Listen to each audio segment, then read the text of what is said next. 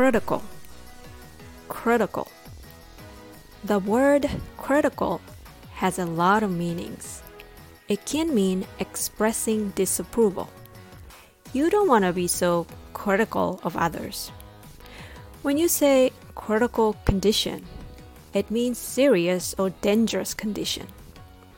It also means something important or decisive, which can have a big impact. What makes it difficult to pronounce this word is that it has consonant clusters CR and CL, Cur and Kol. C is pronounced like this K, K, K. R is pronounced like this Er, Er, Er. So together it sounds like Cur cur, cur.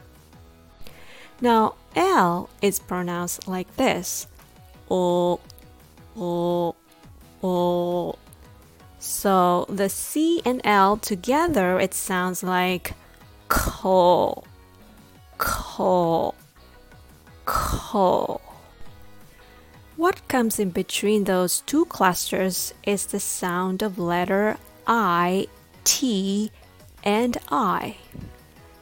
It, it, it. Can you slowly put them together?